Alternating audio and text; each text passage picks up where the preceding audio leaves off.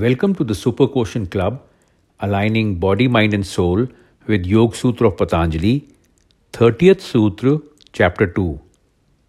Ahimsa, Satya, Asteya, Brahmacharya, Aparigraha, Yama.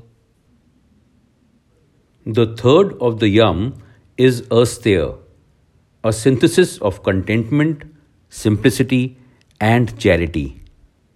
Asteya teaches us that the key to abundance lies in giving. The literal translation of Asteya is non-stealing. Stealing is caused out of a fear of inadequacy. According to the Buddhist texts, the antidote for stealing is generosity, feeling of abundance. Abundance, Asteya teaches us, is not a one-way street. It is not, I will be provided for.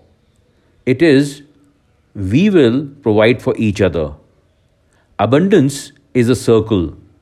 Furthermore, it is a growing circle, and we each have a role to play within it. Asteya teaches us that the more we put in and the less we take out, the greater the abundance will be for all. Like this, we can change the present and rewrite the future so that the generations that follow us will never be lacking. So every opportunity we have to give, give. Cherish every chance we get to be generous with our words, possessions and heart. Asteya does not only pertain to material objects. It also points to the myriad of ways we steal with our time, words and thoughts. How often do we take from our employer by not working when we are paid to do so? How many times do we steal from our friends with our words when we do not let them speak about their triumphs without chiming in about our own?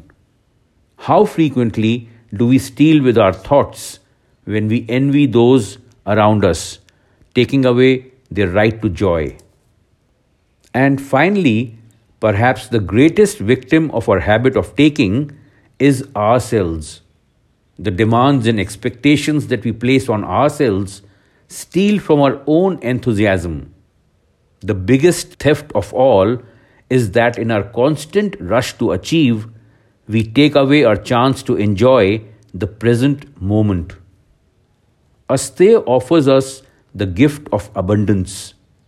By not just taking things belonging to others, or not even just harboring the desire to do so, but by following the principles of giving back to the world what we take for granted, having an attitude of gratitude by counting our blessings, and being generous to the hilt.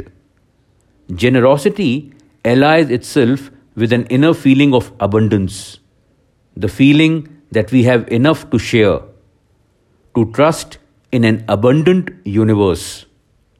When there is this inner light, one manifests in himself the virtue of non-stealing, and that the key to abundance lies in giving.